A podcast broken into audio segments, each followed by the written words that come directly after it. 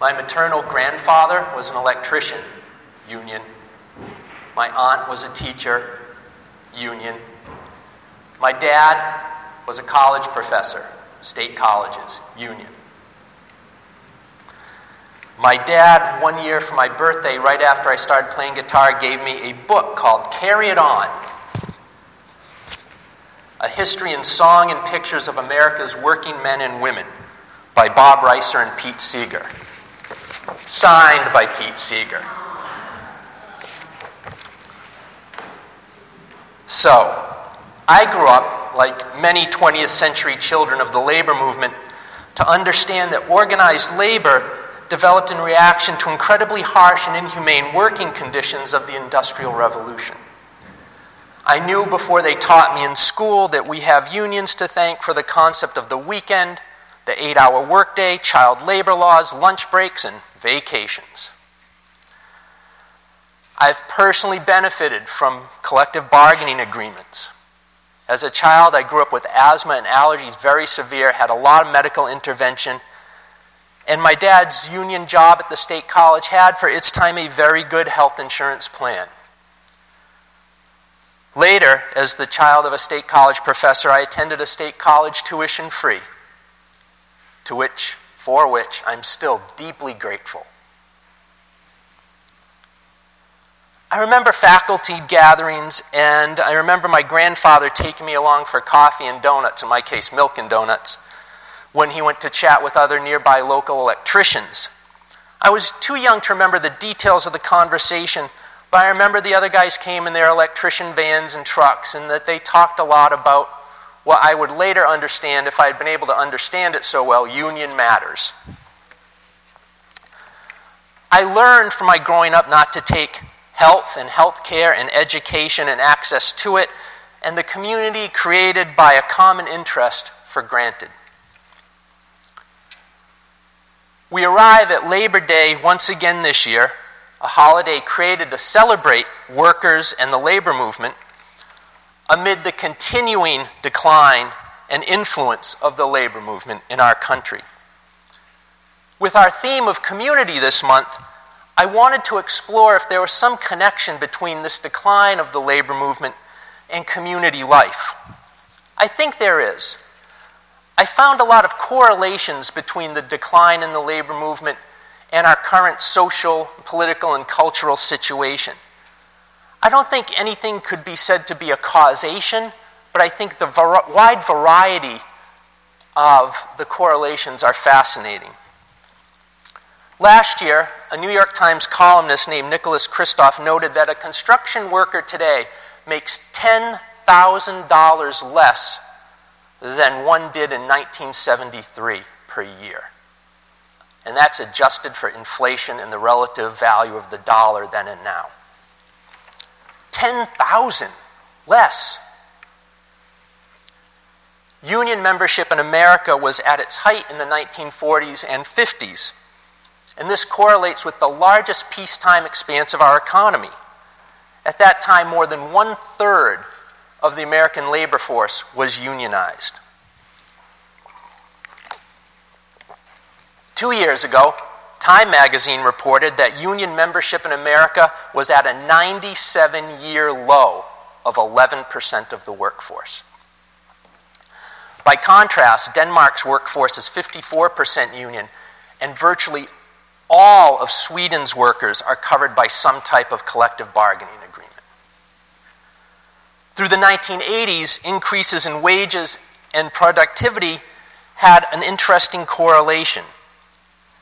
If you look at a graph of income inequality, union membership, and wages, the income inequality has a vast separation. It's very great, at the start of the labor movement in the late 19th century. And the percent of people in labor were very low. And then as the labor movement gained strength, those evened out. Income inequality got smaller, membership in unions got bigger. And then since the 1960s, we've been going like this, and they're getting greater again. Wages, in a sense, have stagnated, but profits still increase, and so does compensation for executives. That same Time article reported that in the 1960s, American executives earned on average 20 times that of workers. And that in 2013, it was 296 times that of workers. People will cite various reasons for the decline in labor in our country. One is that many of the things that organized labor once fought for became victories, and now they're not demanded by labor unions so much as they're covered by government and law. Things like workplace safety and OSHA laws, a federal minimum wage, which does need to be higher, but we have a law, and overtime pay, all now legislated. And these were things for which unions had to bargain in the workplace at one time. There's been a change in manufacturing coupled with international free trade agreements such as NAFTA and the Trans Pacific Partnership, where these things allow capital and profits to move freely across borders, but workers and workers' rights and protections do not. There's been an increase in isolationism and xenophobia in both Europe and America. There's been since the Taft Hartley Act an increase in many places of what's called the right to work laws. And on the surface, they seem like a fair option. You can't be required to join a union in a certain factory or business and trade. But that right to work also carries along with it a lack of due process and fair treatment that collective bargaining tends to put in place. So the right to work is, in many cases, a right to be fired law. It's an amazing trick, I think, in our culture to get people to work against and even vote against their own self interest.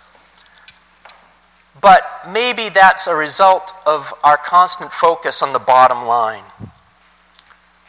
There's been an aggressive, if not overt, movement to weaken unions by propaganda and PR campaigns to stigmatize them, even blame them for some economic ills. And there's been an effort through this to set working people one against another, pitting those with good union benefits against other workers without them, and claiming that those with the good benefits are some of the cause of the lack of good wages and benefits among the other workers. And that's the first way weaker unions are created. And it's the way the tactic works is to divide people against each other instead of bringing them together to work for their own better self interest. Part of the effect of the union is we're all in this together. I got your back and you got mine. As I got out of college and more into the working world, given the way I grew up, I was astounded that so many people believed unions were a bad thing. I know they're not perfect. I know they have their abuses and corruptions, like any big institution does. But these faults, I think, pale in comparison to the world of abuse and imbalance of power of the corporate marketplace that gave rise to the unions in the first place. I've been dismayed as an adult by the hostility, for example, against teachers and teacher union benefits. I heard stories and read the arguments against the state teachers when they negotiated contracts in the papers. This was back when everybody still read a printed newspaper. My ex wife was a teacher in our early years of our marriage, and I remember when her teachers in that town renegotiated their union contract, the vitriol directed at them for daring to demand such increases in benefits as their health care.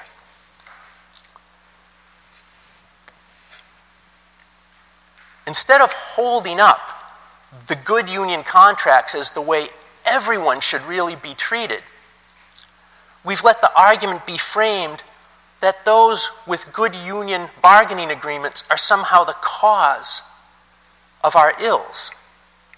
And they have it in an unfair way. As a UU minister, I'm really happy that we have an excellent range of agreements for our compensation and benefits. I'm glad that our faith practices the way the world should be and doesn't give in to the marketplace of the way things are. We are an example ourselves of how to do it right. I think union demise also is part of just a general changing culture. For example, when I was in high school, I remember in my American history class, we did a whole unit on the American labor movement. For kicks, I remember looking through my son's history textbook in Texas at his high school. Looked in the glossary for labor and found two entries, barely mentioned in passing in two different sentences. Our culture has changed in the way we frame work and workers Some of the related issues I think that can be connected to the demise of the American labor movement include decrease in voting and political involvement. Voter turnout in presidential elections has gone steadily downhill since the earliest 20th century when, it was at its highest of 70% of eligible voters. In the late 19th and early 20th century was the rise of the labor movement and voter participation in national presidential elections was at its all time high. It went downhill from there until the 50s, at the height of the labor movement, when it peaked up into 60% of eligible voters. And it's been going downhill ever since. Although there are certain occasional spikes. Interestingly enough, 2008 and 1992 were big spikes in voter participation. A 2013 study in the magazine Social Forces, conducted by scholars at UMass and University of California, Irvine, noted that union members were 18% more likely to vote in a presidential election, 43% more likely to volunteer for a campaign, and 93% more likely to participate in economic and social justice protests. When people are working two and three jobs to meet, make ends meet, there's a lot less time to participate in civic involvements. We have an ongoing battle in our culture now over minimum wage laws, where the minimum wage is nowhere near a living wage. And yet, where unions are incredibly strong, the labor market actually adjusts for wages and makes them universally high and benefits universally high. For example, Denmark, Norway, Sweden, Switzerland, Iceland have no minimum wage law because the workers in those countries are so heavily unionized that the wages for all workers are kept high across the board. A number of those countries even defeated recently referendums that would create a minimum wage law because so many workers already made more than the proposed minimum. Health care. Once a major benefit, we are now in a fight over health care and wanting to try and find a way to make healthcare something that's available to everybody. Education. Higher union wages once provided the means to send children to college, but not so much anymore. Higher education is increasingly becoming out of the reach of the middle class. And so now we start to hear calls for universal public education being extended past high school to university and community life. Volunteering and participating in community organizations tends to decline across the board in our country. I wonder if that correlates somehow with union participation rising the percent of people who vote in elections and the people also who get involved in things in their community. I would love to learn more about the details behind those correlations. Current discussions in our culture about race and power and privilege and xenophobia and immigration and poverty and income inequality and access to basic human needs like housing, food, education, health care are all related. It seems to me the same forces that resist anti oppression and anti racism measures also resist education and health care for all and promote the corporate over the individual and the profit motive over the people motive. We've been fed, I think, and taught a fantasy and unhealthy things about work and human value. As we grapple with demise of the influence of the labor movement, we might do better going forward realizing that America and the labor movement don't have the same relationship they once did that gave rise to so many things in our culture we once took for granted community, voting, involvement. We are an overworked and over anxious population. We spend a lot of time making ends meet and less time enriching our hearts and spirits, getting to know our neighbors, and participating in civic and community life. No wonder there are so many issues that are contentious, dividing us, and encouraging us not to listen to each other. Collectively, I think we've come to a place in our culture where we really don't value people and their work. We value ownership and profit. Calls for the dignity and worth of every person, regardless of what they produce, can sometimes be viewed by some people as a crazy idea. I think people have a right to food and housing and education and health care, even if they don't produce or help someone make a profit by their labor. We are approaching a time, quite possibly, when full employment isn't even going to be possible. And then, how do we judge people without a job or people who work in the home? When we introduce ourselves in our culture, we introduce ourselves by, I'm Tony, I'm a minister.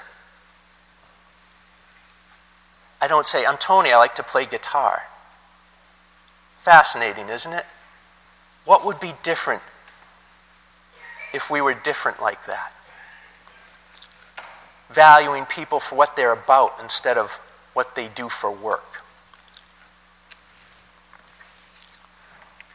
Maybe we can break out of this matrix where we're unable to see the water we swim in and reframe work entirely. Think about it. There's a business report in the news, but there's not a labor report. Newspapers used to have business sections, but not labor sections. Even NPR has marketplace, but not labor market or workers' place.